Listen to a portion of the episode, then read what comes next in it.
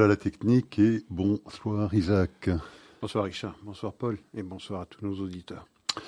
Alors Isaac, euh, je voudrais démarrer cette émission euh, avec un mot qui sera peut-être euh, une forme de fil rouge pour l'émission, le mot de dissuasion. on a beaucoup évidemment parlé de la défaillance à la fois des services de renseignement israéliens, de la réactivité ou la non-réactivité de l'armée israélienne face à ces actes de terrorisme. Mais on a pu parler, en tout cas de mon point de vue, euh, de ce que j'estime être maintenant euh, une forte dégradation de la dissuasion américaine. Euh, la puissance d'un pays se mesure pas uniquement à son économie et à son armée, mais aussi à sa capacité à projeter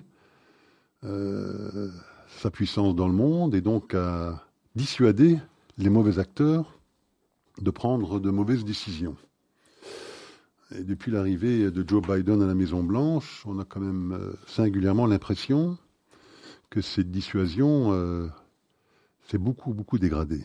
Hein. Rappelons un petit peu euh, les décisions qu'il a prises. Dès qu'il est arrivé à la Maison-Blanche, il avait tout de suite donné sa permission à ce fameux pipeline, le Nord Stream entre la Russie et l'Allemagne, en annulant son propre pipeline qui venait du Canada. Il avait a évidemment euh, décidé, à la suite de la décision de Trump, enfin, de retirer ses troupes d'Afghanistan, et on, et on sait la débâcle qui s'en est suivie. On voit encore les images là de l'aéroport de Kaboul qui nous rappellent celle hein, de l'évacuation de Saigon il y a une cinquantaine d'années. Euh, on sait euh, tous les efforts qu'il a fournis pour essayer de revenir dans ce fameux accord nucléaire avec les Iraniens, accord qui même s'il devait être euh, resigné, ce qui ne sera pas, mais enfin, s'il devait l'être, ben, sera déjà caduque en partie à partir de 2025. Euh,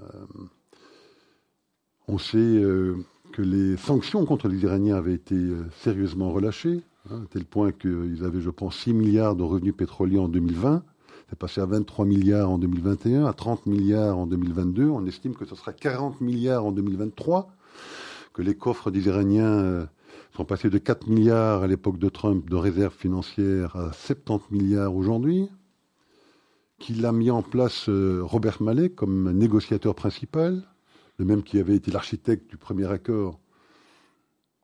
On apprend maintenant qu'il a été suspendu hein, de ses fonctions. Et pire que ça, il y a une enquête du FBI qui vient d'être euh, ouverte, essentiellement pour trahison. Hein. il semblerait que, à travers euh, trois conseillers pro-iranien qu'il avait lui-même recruté, qui leur aurait fait passer des informations plus que sensibles euh, aux Iraniens concernant le nucléaire. On a vu aussi comment il a traité les Israéliens, en tout cas le gouvernement de Netanyahou depuis qu'il a été nommé. Hein, il ne l'a pas appelé pendant des semaines, je pense. Il a refusé de le recevoir à la Maison Blanche. Il a critiqué vertement cette fameuse réforme judiciaire, alors que s'il y a bien un pays dans le monde qui ferait bien de s'inquiéter euh, de l'état de sa démocratie, c'est beaucoup plus les États-Unis qu'Israël.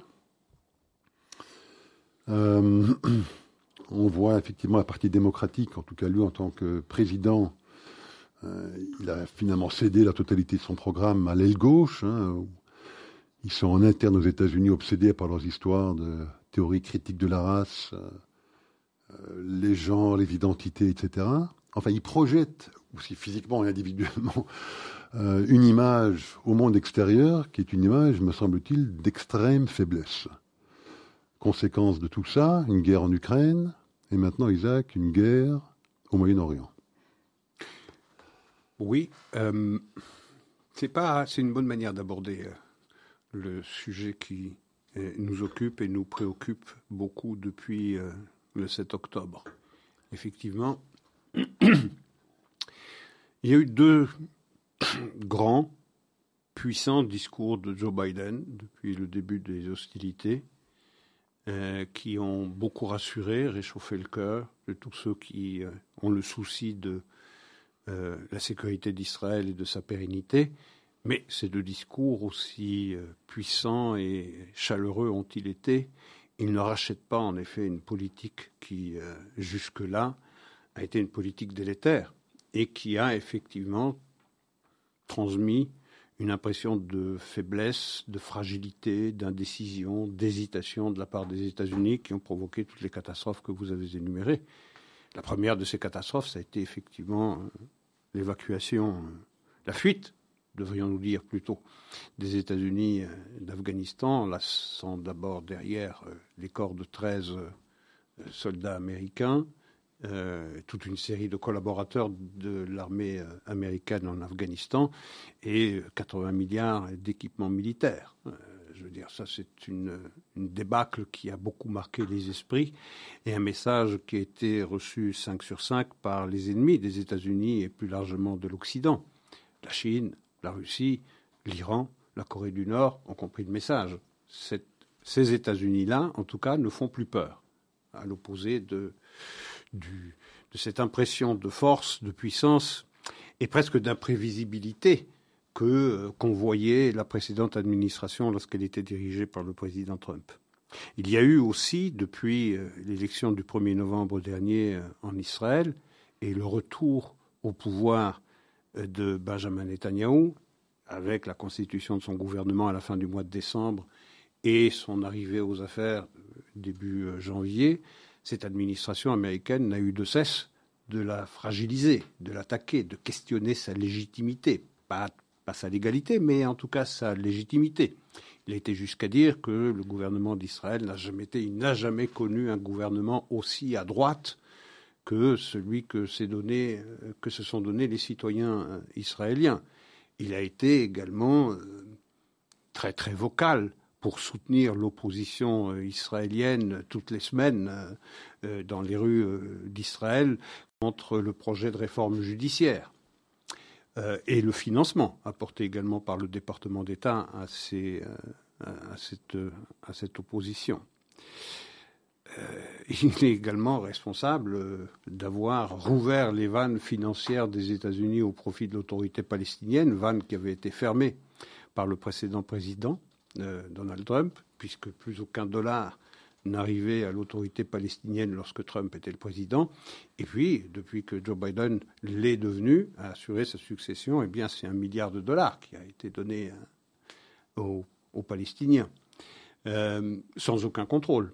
Alors que les, Palestiniens continuent leur politique de pay for slay, c'est-à-dire euh, la récompense des assassins, des meurtriers de juifs. Quant à l'Iran, sponsor, État sponsor du terrorisme pour les États-Unis d'ailleurs, euh, Joe Biden a autorisé à nouveau l'Iran à exporter son pétrole. Et depuis son arrivée à la Maison-Blanche, c'est 80 milliards de dollars qui sont venus euh, remplir les coffres de la théocratie iranienne, sans compter les six derniers milliards de dollars que l'administration américaine a élargi au profit de l'Iran dans le cadre de la libération de quatre ou cinq otages américano-iraniens qui étaient détenus dans les geôles iraniennes. Non. Euh, maintenant, il y a une polémique d'ailleurs sur ces 6 milliards. Les États-Unis disent que ça a été gelé. Euh, les Iraniens disent que pas du tout. Ils en ont la libre disposition. Enfin, tout ça n'est pas très, très, très réjouissant. Surtout lorsque l'on pense, et vous l'avez euh, euh, opportunément rappelé que l'architecte en chef de ces négociations sur le nucléaire iranien, qui était déjà celui qui était à la manœuvre lorsque le JCPOA a été signé le 14 juillet 2015, Robert Mallet, était à nouveau aux affaires pour essayer de le rétablir après la parenthèse Trump.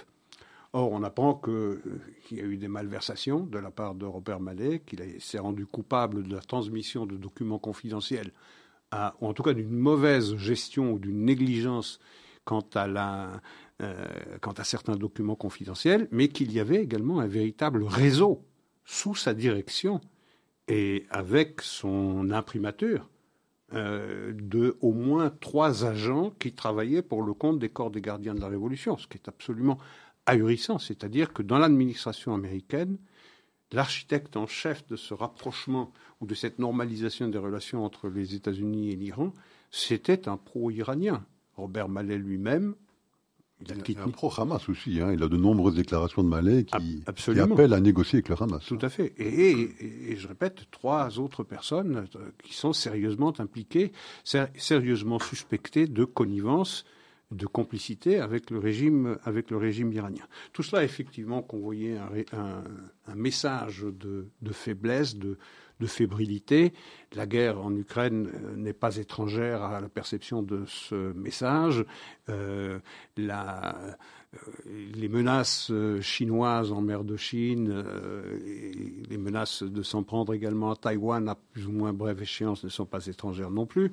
Et puis, il y a cette guerre cette guerre qui est survenue à un moment où euh, Israël était euh, occupé à se déchirer euh, allègrement, où la moitié du pays était frontalement opposée à l'autre moitié du pays, où on discutait beaucoup de, de l'avenir de, ce que, du pays, d'Israël, de, l'identité que Israël devait avoir, soit un État laïque, soit un État qui, qui, tient compte de l'héritage, de l'héritage religieux. Donc, euh, et tous les responsables sécuritaires et politiques savaient parfaitement lire ce qui était écrit sur les murs. C'est que les adversaires, les ennemis de l'État d'Israël, voyaient parfaitement cette faiblesse et euh, attendaient le moment où euh, il était opportun pour eux d'attaquer Israël.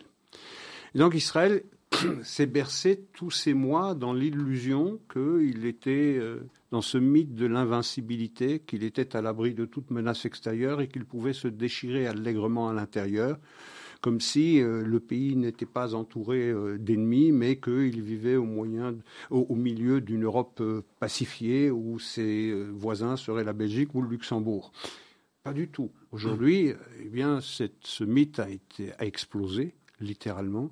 Ce mythe de l'invincibilité a, explosé, ce mythe de la sécurité qui faisait que les Israéliens vivaient en Israël pratiquement comme euh, on vit euh, chacun d'entre nous euh, dans nos villes européennes, et pouvaient céder au délire du wokisme également euh, en Israël sur la dysphorie du genre, sur, euh, euh, sur les droits des LGBT, sur, sur, les critiques de la race. Sur les critiques de la race. Enfin, tous ces, tous ces délires, tous ces délires qui ont envahi notre espace occidental ont également contaminé la société israélienne qui se croyait à l'abri de, des dangers extérieurs. Eh bien, la réalité est venue éclater cette, cette illusion. Et aujourd'hui, euh, Israël, qui se croyait fort, se découvre vulnérable. Mais il y a un paradoxe à cette vulnérabilité que découvrent les Israéliens, c'est que Israël est vraisemblablement plus fort maintenant qu'ils sont réveillés et qu'ils ont conscience de leur vulnérabilité que lorsqu'ils se sentaient invulnérables. C'est-à-dire que euh, Israël était un lion qui dormait le Hamas l'a réveillé brutalement, cruellement, de façon barbare. On va pas rappeler ici euh, toutes ces vidéos que certainement tous nos auditeurs ont, vues sur les exactions abjectes commises par euh, les, euh, les sauvages du, Hamas, les femmes éventrées, les femmes violées, les enfants décapités, les malheureux civils israéliens brûlés vifs. Tout ça euh, sont des images qui ont profondément imprimé la rétine, la rétine collective et qui va certainement laisser des traces pendant longtemps. C'est-à-dire qu'Israël prendra du temps, plusieurs générations, avant de se remettre de ce traumatisme. Et nul doute que le 7 octobre sera une date qui rentrera dans l'histoire d'Israël comme probablement la pire de ses expériences parce qu'elle rappelle, eh euh, elle rappelle directement les exactions des Einsatzgruppen, qui accompagnait la quatrième armée euh, allemande lors de l'invasion de l'URSS en 1941, euh, des pratiques qui, qui, ne peuvent être comparées qu'aux nazis ou à l'État ou à l'État islamique. Il y a peut-être quelque chose même de pire, si je peux me permettre. Oui, oui. dans le plaisir qu'ils ont à publier ouvertement ces images. Hein. Les nazis au moins, pas au moins, les nazis, conscients quand même qu'ils euh, étaient euh, dans le mal, euh, faisaient tout leur possible pour camoufler et détruire les preuves de leurs crimes. Ici, c'est tout le contraire. oui, oui, oui, oui, il l'exhibe, mais ça fait partie du programme. Le but n'est pas de tuer, le but est de montrer qu'il tue. C'est d'étaler cette, cette barbarie hein, pour choquer, pour justement pour galvaniser également, j'imagine, leur, leur base. Oui, oui, tout à fait. Mais dans ça que ce serait peut-être même presque plus grave que les crimes nazis. Oui, mais je, suis tout à fait d'accord avec vous. mais le but est de choquer et de faire éclater cette sensation de sécurité et d'invulnérabilité dans laquelle vivaient les Israéliens. Euh, et puis, il y a aussi euh, cette volonté de, vous savez, avec ce rapprochement, euh, cette normalisation des relations entre Israël et les États arabes, initiée par Donald Trump et Benjamin Netanyahu en 2020, ça avait marginalisé la cause palestinienne, était devenu de plus en plus euh, accessoire, je veux dire, dans, dans, la région. Et donc, on a remis la, la, cause palestinienne au centre des préoccupations mondiales. Et sur ce plan-là, c'est réussi. Donc, l'objectif du Hamas, euh, en tout cas le 7 octobre, a porté ses fruits. Effectivement, Israël questionne et devra questionner dans le cadre d'une commission d'enquête qui va être constituée certainement sur le cadre, sur le, même modèle que celle qui a été mise en place après 1973, la commission Agranat, qui a enquêter sur les responsabilités des uns et des autres. Nul doute qu'il y aura une commission d'enquête qui étudiera quelles sont les carences, les défaillances, les manques des services de renseignement, des, responsables sécuritaires et du personnel politique, au premier rang desquels il y a Benjamin Netanyahu. C'est évident. En qualité de premier citoyen d'Israël, c'est lui qui est responsable en dernier recours. Euh, donc, sur ce plan-là, le Hamas a réussi. Euh, remettre la question palestinienne, ben oui, tout le monde s'en occupe, au point que plus personne ne parle de la guerre en Ukraine, ce qui est, euh, un, ce qui est un bénéfice euh, collatéral pour, pour les Russes, puisque les Américains devront partager leurs réserves de munitions entre l'Ukraine et, et, Israël. Donc, le 7 octobre a été un traumatisme terrible. L'armée n'était pas là pendant plusieurs heures. Les services sécuritaires n'ont rien vu venir, ou en tout cas, il y a eu des réunions entre minuit et 4h30, 5h du matin dans la nuit du 6 octobre au 7 octobre qui réunissaient le Shin Bet, Ronenbar, également l'état-major euh, de l'armée israélienne, l'IDF et également Aman, c'est-à-dire le renseignement militaire. Ils en ont conclu après 5 heures de réunion qu'il y avait, oui, quelque chose qui se préparait, mais probablement de faible intensité. Euh, aussi, n'en ont-ils parlé au Premier ministre qu'à 6h29 à 6h29, c'est-à-dire une minute, exactement une minute, avant que n'éclate cette espèce d'orgie sanguinaire qui, a commencé à partir de 6h30. Donc, euh, impréparation, l'armée qui était l'institution israélienne qui inspirait le plus de confiance auprès des citoyens israéliens, loin devant la Cour suprême, loin devant le gouvernement et le personnel politique, c'était l'armée. Et l'armée n'était pas là. Donc, euh, l'armée n'était pas là, je mets un bémol quand même. Ça veut dire, que pendant quelques heures, pendant quelques heures, c'est le citoyen israélien qui a réagi à la place de l'armée, avec un courage absolument inouï, parce que les actes d'héroïsme ne se comptent pas. De plus en plus, il y a des témoignages qui attestent de ce que les citoyens ont pris leur destin en main et ont réussi pendant les heures qui ont séparé l'arrivée enfin de l'armée euh, israélienne, euh, à, infliger des dégâts euh, chez les terroristes palestiniens.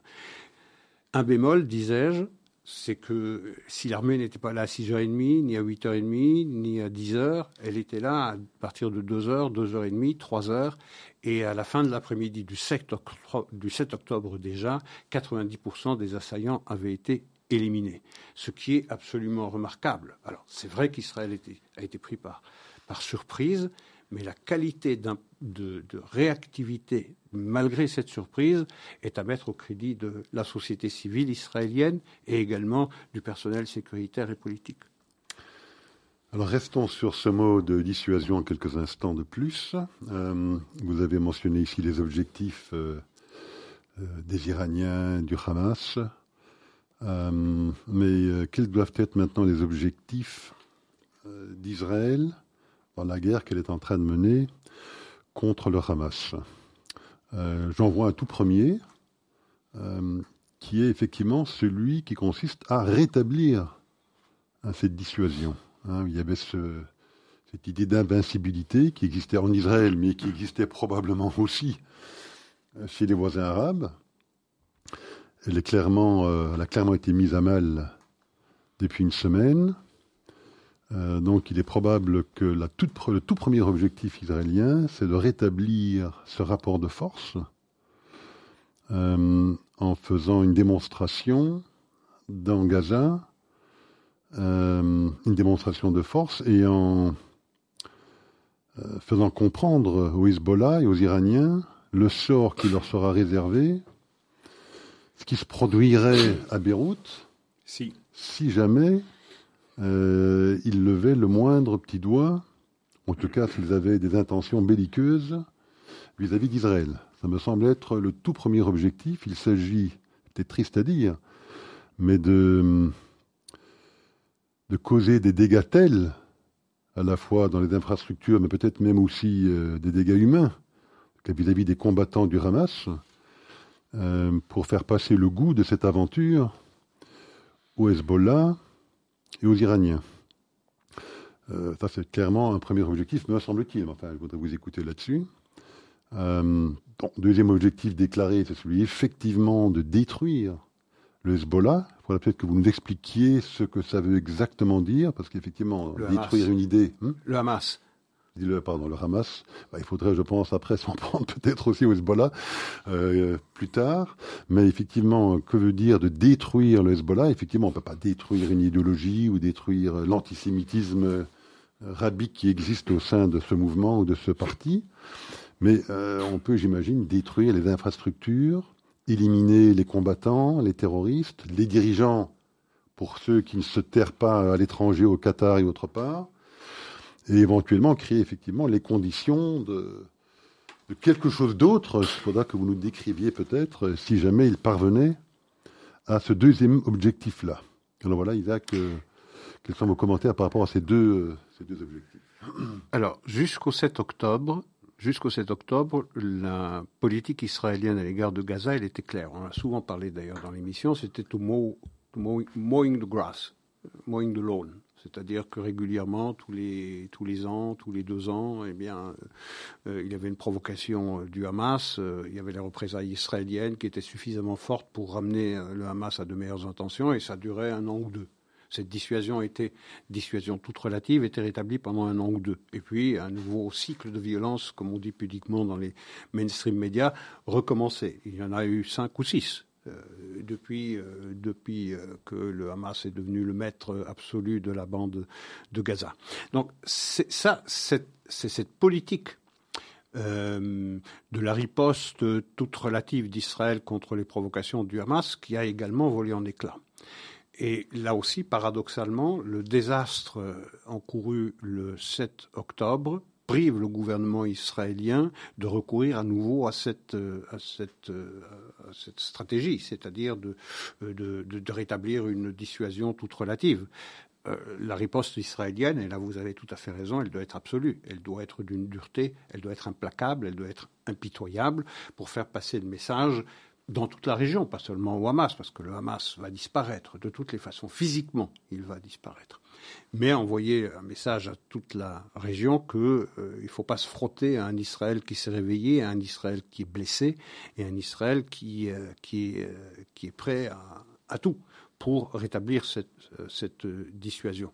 Donc oui, il faut en passer impérativement par une destruction, en tout cas physique, de, du Hamas. Jusqu'où ira cette destruction? Nul ne peut le dire parce que, vous savez, il y a un réseau de souterrains euh, à Gaza de plusieurs centaines de kilomètres où se terrent encore certainement les responsables, de, les responsables tactiques et stratégiques de ce qui s'est produit euh, le 7 octobre. Il faudra vraisemblablement pour Israël déployer des troupes au sol après cette préparation aérienne à laquelle on assiste depuis maintenant huit jours.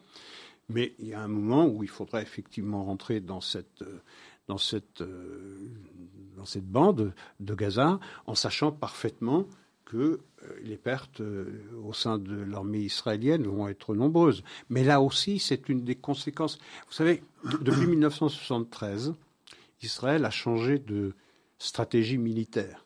Israël, qui était une euh, l'IDF, qui était une armée offensive, est devenue une armée défensive, qui répugnait à engager des troupes au sol, qui répugnait depuis le traumatisme de 1973 à perdre des hommes, à perdre en particulier des soldats qui, qui sont la fine fleur de la société civile euh, israélienne.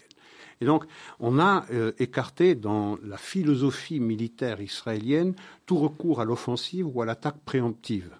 Et donc, ce qui est battu en brèche aujourd'hui, ce qui oblige les responsables militaires et sécuritaires à revoir cette philosophie militaire, c'est de porter le fer en dehors des frontières, comme ça a toujours le cas euh, était le cas dans l'histoire d'Israël. Pour la première fois, le 7 octobre, ce sont les frontières internationalement reconnues d'Israël qui ont été profanées.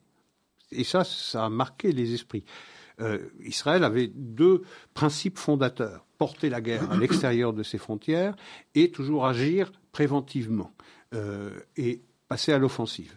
Depuis 1973, effectivement, les responsables sécuritaires et militaires ont fait d'Israël une espèce de place forte, de forteresse. On s'entoure de barrières électroniques, on s'entoure d'un mur, et donc on se cache derrière cela, un peu derrière. Et on a en Israël, euh, sur le plan de la défense, ce mythe de la ligne Maginot. On a vu les limites d'une stratégie exclusivement défensive. donc il faudra revoir tout cela. Il faudra que l'État d'Israël, euh, que l'IDF redevienne une armée offensive. Et probablement, ce sera un des enseignements majeurs de, cette, de ce désastre du, du, 7, du 7 octobre. Il faudra donc rétablir cette dissuasion. Elle ne se fera qu'au prix euh, de la destruction physique des combattants du, euh, du Hamas. Ça provoquera euh, beaucoup de morts au sein de l'armée euh, israélienne, mais la société civile israélienne est prête à cela. C'est aussi un des effets collatéraux du désastre du 7 octobre, c'est que là où on avait une répugnance à engager la vie des soldats, aujourd'hui on est prêt à envisager des pertes significatives au sein de l'armée parce que le traumatisme est à la mesure, à cette aune-là. Et lorsque vous avez un, euh, un, Israélien qui est poignardé ou une voiture qui, euh, qui fonce dans la foule, euh, on se dit on ne va pas engager l'armée pour cela. On ne va pas mettre en danger les soldats. Aujourd'hui, le traumatisme fait que oui, on est prêt à envisager des pertes très significatives au sein de l'armée pour se débarrasser de cela. Parce que cette dissuasion, et vous avez raison, c'est le mot-clé, doit impérativement être rétablie. D'abord parce qu'Israël ne peut pas vivre des populations entières ne peuvent pas vivre sous la menace permanente euh, du Hamas qui donne le tempo selon ses humeurs de provoquer euh, un, jour euh, Israël et qui oblige des centaines de milliers de personnes de se ruer dans les, dans les abris. Ne peut pas accepter de continuer de vivre comme ça ad vitam aeternam. Il faut se débarrasser de cette hypothèque. Et vous savez, jusqu'à présent, jusqu'au 7 octobre, ce qui empêchait l'armée israélienne de régler le problème du Hamas, c'était l'absence de solution. Après, euh, après l'épisode militaire, c'était de se dire, on se trouve uniquement devant de mauvais scénarios. Réoccuper la bande. Euh, donc euh, les conséquences étaient trop importantes pour se risquer à une intervention qui aurait amené la fin du Hamas que fait-on après? Aujourd'hui, cette question n'est plus de mise. On ne se pose plus cette question. De toutes les façons, il faut y aller.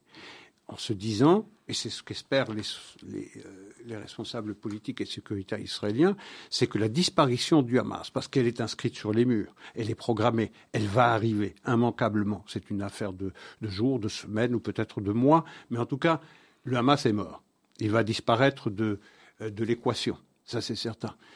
Mais euh, toutes ces questions qui faisaient qu'Israël n'intervenait pas de façon définitive jusqu'alors, bien, toutes ces raisons n'existent plus aujourd'hui. Il faut intervenir en se disant que la réussite de l'intervention militaire israélienne à Gaza va créer une nouvelle réalité sur le terrain de laquelle émergera peut-être, émergeront peut-être des solutions auxquelles on ne pensait pas, simplement parce que cette défaite va créer un traumatisme également dans la société palestinienne, de laquelle émergera ou émergeront peut-être des personnalités avec lesquelles il sera possible d'envisager un avenir, parce que les Gazaouis à Gaza ne disparaîtront pas, euh, ils vont revenir, et donc il faudra, euh, la réoccupation de Gaza par Israël n'est pas envisageable, euh, en tout cas au-delà du très court terme. Donc, il y a ça, il faut rétablir cette dissuasion, et ensuite il faut envoyer un message, vous le disiez justement, au Hezbollah, ne bougez pas, parce que les destructions qu'on inflige pour l'instant au Hamas, on va vous les infliger, même si vous êtes plus puissant que le Hamas, mais vous êtes infiniment plus faible que l'État euh, d'Israël, vous êtes promis à une même fin du Hamas, et également au mandant iranien. Je doute que les Iraniens donneront pour instruction au Hezbollah de s'en prendre à Israël au vu des destructions qu'inflige l'armée israélienne au Hamas à Gaza. Donc je ne pense pas qu'ils rentreront dans, la danse maintenant. Et enfin, politiquement, politiquement, il n'y a pas que euh, Israël qui doit, euh, pour son propre bénéfice et bénéfice de sa population, rétablir la dissuasion. C'est envoyer un message au pays avec lequel on était en train de normaliser les relations. Rappelez-vous, euh, Mohamed bin Salman, le, le, prince héritier d'Arabie saoudite, il disait quelques jours seulement avant le 7 octobre que chaque jour nous rapprochait d'une normalisation de la relation avec Israël. Israël pris par surprise est un mauvais message pour l'Arabie saoudite. Pourquoi se rapprocher d'Israël? Pourquoi se reposer sur Israël dans cette grande guerre potentielle qui va opposer l'Arabie saoudite et tout le monde sunnite à, l'Iran si Israël se montre faible? Donc il faut que Israël convoie un message de force et de fiabilité à tous les acteurs de la région, à commencer par l'Arabie saoudite, pour que cela ait un sens pour Riyad de se rapprocher de Jérusalem. Alors, vous avez prononcé le mot tout à l'heure d'impitoyable. La réaction israélienne se devait d'être impitoyable. Il y a le président français qui a utilisé le même adjectif ce week-end. Oui. qu'il y a eu un assassinat d'un. Dominique Bernard. D'un professeur de lettres à Arras en France euh, il y a quelques jours par un djihadiste, tchétchène, je crois, ou une gouche, pas très clair. Bon. Euh, qui a suscité beaucoup d'émoi dans la société française, à juste titre. Euh, qu'a dit Emmanuel Macron ce week-end? Il a demandé à ce que l'État français, et là je vais lire sa déclaration, pour être sûr de ne pas la tronquer, que l'État français soit impitoyable envers ceux qui portent la haine. Euh, j'ai été vérifier le, sens, la définition du mot impitoyable. Pitoyable, il y a pitié. Oui. Et donc impitoyable, je vous la définition, je pense que c'est le petit Robert ou Larousse, qui est inaccessible à la pitié, qu'aucune considération d'humanité n'arrête dans son action. Mhm. Là, il s'agit de l'assassinat d'une personne. En France, en, en Israël, c'était 1400. Et 3500 blessés. Ça fait environ 10 000.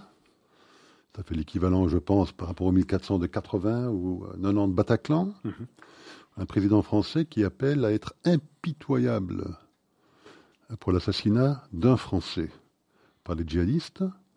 Euh, ça, ça, laisse pantois un petit peu parce que je n'entends aucun dirigeant occidentaux. Certes, ils sont maintenant, je pense, pas beaucoup d'entre eux derrière euh, le combat que mène Israël, mais j'entends aussi très très fréquemment ce terme de respect du droit international. Euh, mais je n'entends jamais des dirigeants occidentaux demander à Israël d'être impitoyable vis-à-vis des Palestiniens. Euh, dans les conflits précédents, ce n'était pas, pas, tellement le respect au droit international auquel se référait nos dirigeants occidentaux, c'était cette idée de proportionnalité. Hein. Partie intégrante du droit. Oui, mais le, mot proportionnalité, évidemment, mmh. était utile à l'époque, hein, euh, parce que bon, il y avait effectivement 10, 20, 30 morts israéliens. On mettait en, parallèle à ça les milliers de morts palestiniens, et tout de suite, ça choquait tout de suite les imaginations. C'était clairement, d'après eux, disproportionné. Mmh. non, ça marche plus tellement bien, évidemment, la disproportion, parce qu'on a 1400 morts israéliens dans les conditions que l'on sait. Et donc, euh, ils ont préféré euh, se départir de cette formule-là. Ils l'ont remplacée maintenant par cette nouvelle formule de respect du droit international. Hein. On a quand même toujours l'impression que malgré euh, le support qu'on détecte quand même aujourd'hui, en tout cas beaucoup plus que ce qu'il n'était dans le passé, on a quand même l'impression qu'il est toujours sujet à caution, hein, que Israël serait le seul pays finalement où euh, lorsqu'Israël mène la guerre, euh, eh bien, elle doit mener cette guerre euh, de manière plus morale, plus propre, plus prudente, plus retenue que tous les autres pays du monde, Oui, il faut s'entendre sur le mot disproportion. Les disproportions, c'est pas il y a 1000 morts israéliens, il faut 1000 morts palestiniens. Euh, il y a la disproportion, ou la proportion, ce n'est pas 10 femmes euh, israéliennes éventrées qu'il faudrait éventrer 10 femmes euh, palestiniennes. Ça n'a strictement aucun sens. La proportion, c'est les moyens qui sont utilisés face à une menace. Et les moyens utilisés face à cette menace sont proportionnels à la menace. Or, la menace du Hamas est une menace mortelle. Donc les moyens utilisés sont en proportion de cette menace mortelle. C'est comme ça qu'il faut entendre le, le, vocable. Non, non, mais je ne vous le dis pas. Ah il faut remettre les choses dans leur compte, de, retrouver le sens des mots. Euh, proportion ne veut pas dire tu m'as tué, euh, je te tue. Euh, c'est utiliser des moyens qui sont à la mesure de la menace qui pèse sur l'agressé. C'est cela. Bon, maintenant, ces bémols à l'intervention, à la, riposte israélienne, elles étaient déjà contenues, susurrées, subliminales presque, dans le verbe de Joe Biden dans son deuxième discours. Il avait dit euh, Vous pouvez, vous avez le droit et même le devoir euh, de vous défendre, naturellement dans le respect du droit international. Ok, c'est quoi le droit international? Le droit international, le, premier devoir d'un État, c'est de mettre euh, ses citoyens à l'abri d'une menace mortelle. Et les moyens doivent être à la mesure de cette menace. C'est aussi simple que cela. Il y aura des dégâts euh, humains, c'est évident, dans une population euh, civile dont une partie n'en peut mais, dont une partie seulement, parce qu'il ne faut pas oublier, c'est bien de, de, relativiser d'avoir le souci des populations civiles palestiniennes, mais il faut quand même pas perdre de vue que ces Palestiniens ont voté très très largement la dernière fois qu'on les a consultés en 2006 très largement pour le Hamas. C'était 70% plus ou moins. Hein. Exactement, c'était le chiffre. Et lorsqu'on fait des sondages en Judée-Samarie, c'est le même pourcentage qui ressort, c'est-à-dire qu'il y a un soutien évident, majoritaire dans les populations civiles, aussi bien à Gaza qu'en Judée-Samarie. Donc il n'y a pas une innocence totale, tout à fait vertueuse de la part de la population civile qui serait des agneaux que Israël risquerait d'amener à l'abattoir. Tout ça est absolument ridicule. On a laissé faire le Hamas. On a, on a célébré le 7 octobre dans les rues de Gaza. On les a célébrés à, Khan Younes. On a distribué des gâteaux, on a distribué des bonbons, on a fait des youyou euh, pour, euh, pour les martyrs héros euh, palestiniens qui, dont la geste consistait à, brûler vifs des enfants ou à leur couper la tête. C'est ça la réalité. Il ne faut pas se payer de mots. Hein. alors, lorsque Israël demande d'évacuer Gaza City vers le sud, pour mettre à l'abri la population, le premier réflexe du Hamas, c'est de dire non, cette population, elle bouge pas, parce que sans cette population-là, nous ne pourrons pas nous protéger. Donc on, sert, on se sert de cette population euh, civile comme autant de, de boucliers. Et, ils piègent les routes d'accès. Hein. Et ils piègent, et ils empêchent d'ailleurs euh, les routes d'accès dans ce corridor euh, humanitaire vers le sud. Et la première réaction de l'Égypte, pays frère, pays frère, ce n'est pas d'ouvrir sa frontière de Rafah, parce qu'il faut quand même rappeler une réalité topographique que beaucoup de gens, trop de gens oublient, c'est que pour qu'il y ait blocus d'un territoire, il faut qu'il soit parfaitement scellé. Ce n'est pas le cas, puisque Gaza a deux frontières. Une frontière avec Israël, certes, c'est de là on en parle euh, très volontiers, mais il y a une frontière qui est large de 14 kilomètres entre euh, la bande de Gaza et l'Égypte. Le premier réflexe de Al-Sisi, ça a été de fermer cette frontière en disant nous ne voulons pas faire partie de la solution au problème palestinien, c'est aux Israéliens à s'en occuper. Euh, rappelons aussi euh, sur ce thème, lorsque la guerre a éclaté en Ukraine, on a eu ici en Europe entre 5 à 6 millions d'Ukrainiens. Ils sont toujours là d'ailleurs pour la plupart d'entre eux. Je ne vois personne dans le monde, arabe. mais encore moins dans le monde européen. Hein se porter volontaire pour accueillir quelques réfugiés gazaouites que ce soit, Isaac. Oui, vous avez tout à fait raison. Effectivement, le monde entier, le monde, l'Occident a ouvert ses frontières, a ouvert ses portes, a ouvert sa bourse aussi au profit des euh, réfugiés euh, ukrainiens à l'ombre d'une solidarité quelconque euh, des pays arabes, à commencer par l'Égypte euh, voisine euh, de la bande de Gaza, à l'égard de leurs frères de Gaza, dont ils disent partager le, la peine et, le martyr. rien, absolument rien de cela. Donc, effectivement, il faudra que cette. Et puis, il faut savoir une chose. Si effectivement le Hamas maintient cruellement toute une population sous son joug, la seule manière de libérer cette population, c'est de se débarrasser du Hamas. Et puis, il ne pourra pas y avoir euh, de perspective de paix à plus ou moins brève échéance avec les Palestiniens tout le temps qu'il y a cette hypothèque du Hamas. Les perspectives pour le peuple palestinien, quelles qu'elles soient sur un plan politique, ne peuvent être envisagées qu'à partir du moment où le Hamas a été dégagé de l'équation pour le bien même des Palestiniens, les premiers bénéficiaires de la disparition du Hamas, ce seraient les Palestiniens, s'ils avaient le souci d'un avenir politique quelconque. Et je ne parle pas des bénéfices pour Israël. Donc tout le monde a intérêt à ce que le Hamas disparaisse. Tout le monde. Maintenant, il y a cette balle des hypocrites. Hein. Les Égyptiens disent avoir le souci des, Gazaouis, les Saoudiens disent aussi la même chose. Enfin, tout le monde y va de son laïus et de sa complainte. Israël est cruel. Israël fait. Vous avez, remarqué que depuis le début des bombardements israéliens, la solidarité qui s'exprimait au bénéfice d'Israël, elle est désormais de plus en plus euh, méliflue, hein, de plus en plus, oui, de plus en plus fragile.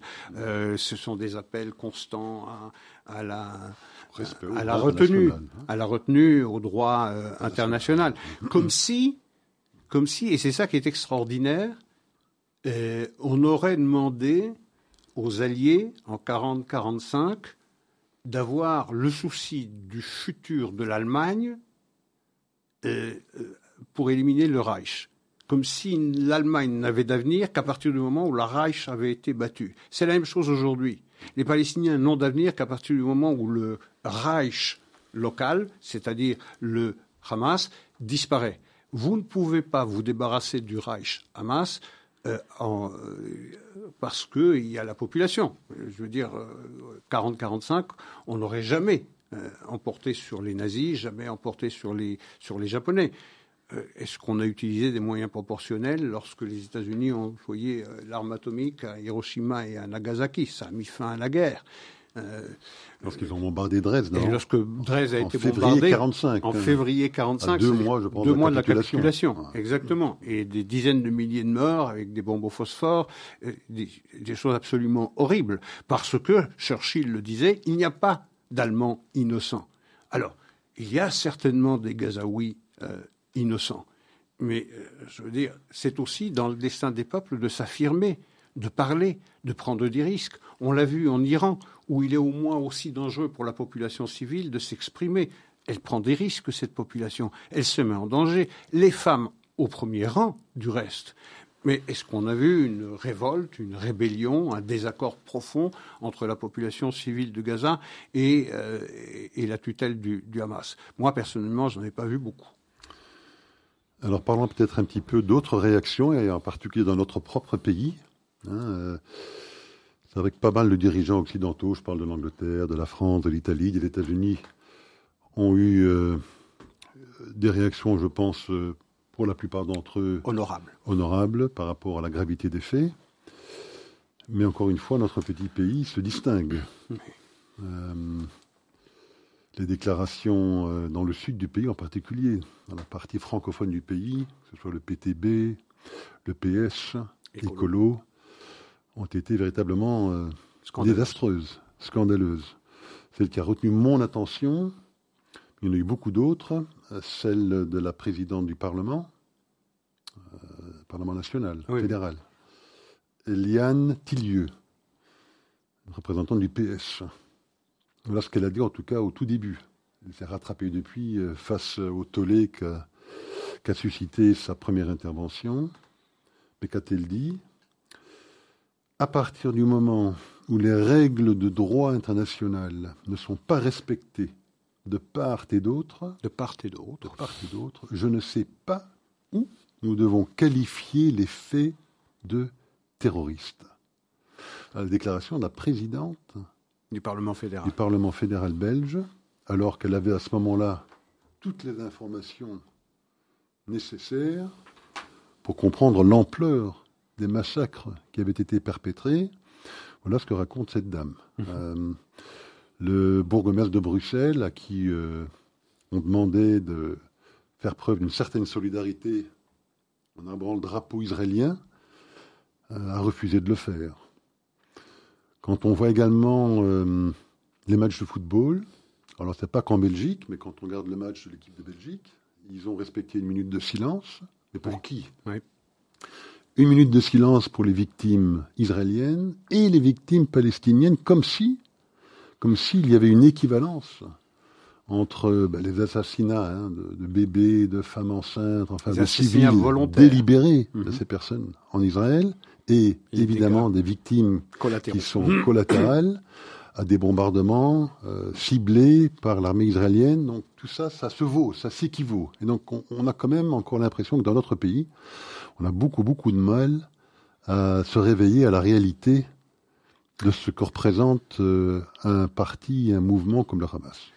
Euh, vous avez tout à fait raison, et ce n'est pas que dans notre pays, hein, parce que ce sont les directives de l'UEFA pour ce qui est du football, c'est-à-dire dans chaque, euh, puisqu'il y a les éliminatoires maintenant pour les prochains championnats d'Europe, sur tous les terrains de football euh, européens, euh, avant le match, il y a effectivement cette minute de silence où on renvoie les belligérants dos à dos. Ceux qui ont des millions de spectateurs, Isaac, hein c'est pas anodin, ce sont des dizaines de millions de spectateurs. Exactement. Qui écoutent ça.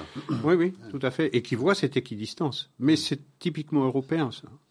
Et dernier scandale européen, vous avez cette déclaration de Varelli, un des commissaires européens, un des 25, qui décide, qui décide il y a trois ou quatre jours qu'on va mettre un terme au, au, au fonds européen au bénéfice des Palestiniens. Le lendemain, un autre commissaire, un collègue qui dit non, non, non, pas du tout, parce que l'Espagne s'est plainte, parce qu'elle n'était pas d'accord avec les décisions. Euh, Varelli n'aurait pas consulté tout le monde. Et donc le lendemain, euh, euh, il faut reprendre, euh, il faut reprendre les, euh, le financement de l'autorité palestinienne et, trois, et, le surlendemain. Et en trois jours, la position de l'Union européenne a changé trois fois. Le surlendemain, vous avez Joseph Borrell qui dit non seulement les fonds vont continuer d'être attribués à l'autorité palestinienne, mais on va les tripler. Donc un jour, je crois que c'était jeudi, vous avez euh, Varelli qui dit on arrête le financement par l'Union européenne de l'autorité palestinienne. On, suspend. On, suspend, oui. En tout cas, le temps d'examiner euh, quels sont les bénéficiaires. Le lendemain, ah non, pas du tout, on continue de les fournir, ces fonds. Et le surlendemain, vous avez Joseph Borrell qui dit non, non seulement on va continuer à, financer l'autorité palestinienne, mais on va tripler. Euh, vous, voyez cela. 1400 morts qui ont été torturés à qui on a fait euh, vivre un véritable calvaire avant d'avoir la balle libératrice qui les fait passer de vie à trépas, euh, n'ont pas suffi pour que ce bal des hypocrites ne recommence pas et qu'on enjoigne Israël et qu'on demande à Israël de recommencer de se battre avec une main liée derrière le dos. Euh, comme s'il ne pouvait pas y avoir de prise de conscience que le Hamas est une impossibilité d'envisager une quelconque solution politique à venir dans la région. Ce n'est pas possible. Même chose pour le Hamas, même chose pour le Hezbollah. Ce n'est pas possible. Et cet aveuglement en dit long sur le manque d'empathie véritable, le manque de solidarité, le peu de prix qu'accorde l'Union européenne et un grand nombre de pays et de populations aux souffrances de la, population civile euh, israélienne. Ou alors ça, ne dure pas très très longtemps. Je prends un autre exemple de notre personnel politique local, en particulier en, en Wallonie et à Bruxelles. C'est la manifestation pro-palestinienne hier qui s'est tenue à Saint-Gilles. 350 personnes selon la police, un millier de personnes selon les organisateurs. Euh, où on a vu ces énormes banderoles qui sont rien d'autre qu'une promesse d'éradication de l'État d'Israël, from the river to the sea, Palestine, euh, will be free. Donc la Palestine sera libre du fleuve à la mer, c'est-à-dire la fin de l'État euh, d'Israël. cette autorisation n'avait pas été cette autorisation de manifestation n'avait pas été accordée par le maire, par le bourgmestre de Saint-Gilles, qui s'appelle Jean Spinette. Personne ne s'étonnera qu'il ait membre du, du PS. Euh, et donc, il a pris une position très pilatesque. Je n'autorise pas et je n'interdis pas. Je n'autorise pas, je n'interdis pas. Et si je n'ai pas interdit, c'est pour ne pas provoquer. Vous imaginez dans quelle situation on vit aujourd'hui Vous avez un bourgmestre qui craint de provoquer ceux qui veulent organiser une manifestation pro-palestinienne, pro pro-Hamas, vous faites bien de me, de me reprendre, pro-Hamas, après ce que le monde, ce, ce, ce que le monde a vu. Alors on a parlé un peu d'Europe ici, euh, parlons un petit peu des États-Unis aussi, euh, la réaction américaine. Alors autant euh, le personnel politique américain a été, en tout cas côté républicain, c'est évident, côté démocrate pour beaucoup d'entre eux aussi, sauf évidemment le squad, le squad habituel qui était très embarrassé par cette histoire. Par contre, dans le monde académique universitaire, les réactions ont été également désastreuses. Hein. L'université d'Harvard, par exemple. Columbia aussi. Columbia aussi, d'autres, Princeton, Harvard en particulier, 30 associations d'étudiants. Oui y compris la branche d'Amnesty International de Harvard, ont fait une déclaration selon laquelle Israël était seul et unique responsable de ce qui leur arrivait. Hein, c'est le coup classique. Euh, si on attaque l'État d'Israël ou les Juifs, c'est forcément de leur faute. Euh, donc 30 associations. Euh, le président, ou la présidente plutôt, de Harvard n'a absolument pas réagi sauf à partir du moment où de grosses personnalités américaines comme Larry Summers ou Alan Dershowitz, qui sont des anciens de Harvard, euh, ont admonesté. Et donc elle s'est sentie obligée de faire une déclaration. Et même celle-là. Oui, très nuancée.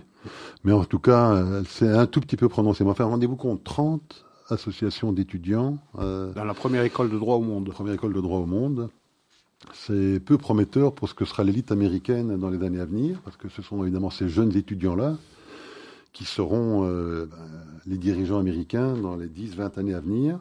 J'ai également noté, euh, si je la retrouve, la déclaration d'un intellectuel, si on peut l'appeler comme ça, le tristement célèbre Norman Finkelstein.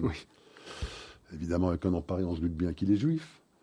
Euh, un professeur qui est invité dans toutes les universités, dans tous les campus américains et qui a déclaré, lui, que cette attaque, hein, ces massacres du Hamas, réchauffaient chaque fibre de son âme, et que ça lui rappelait euh, la révolte, donc je parle de ces attaques palestiniennes, ça lui rappelait la révolte du ghetto de, Varsovie. Euh, parmi toutes les réactions que j'ai entendues, ça doit être la plus crapuleuse euh, que j'ai entendue parmi toutes celles qui ont été prononcés.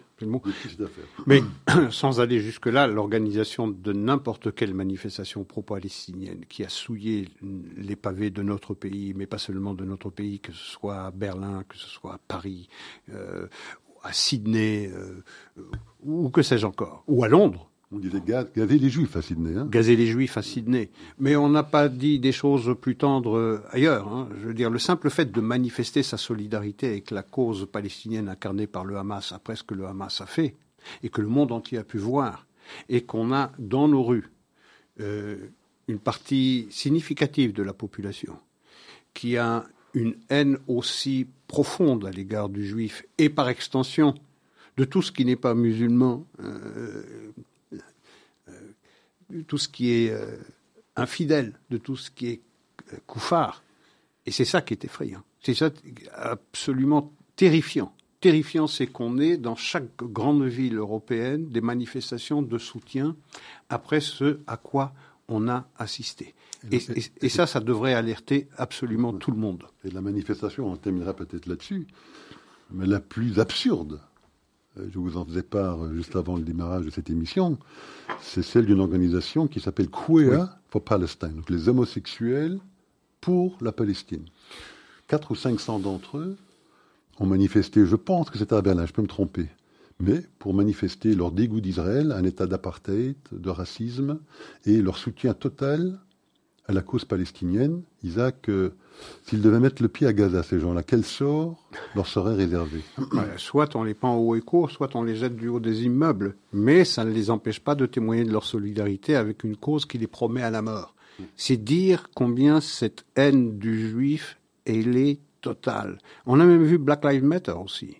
Matter, le monde entier a posé un genou à terre. Mais il a exprimé sa solidarité avec la cause palestinienne, avec ce qu'on appelle de façon indécente, de façon abjecte, la résistance palestinienne. Tuer des enfants, les décapiter, les brûler vifs, éventrer des femmes, les violer devant un parterre de mort, c'est de la résistance.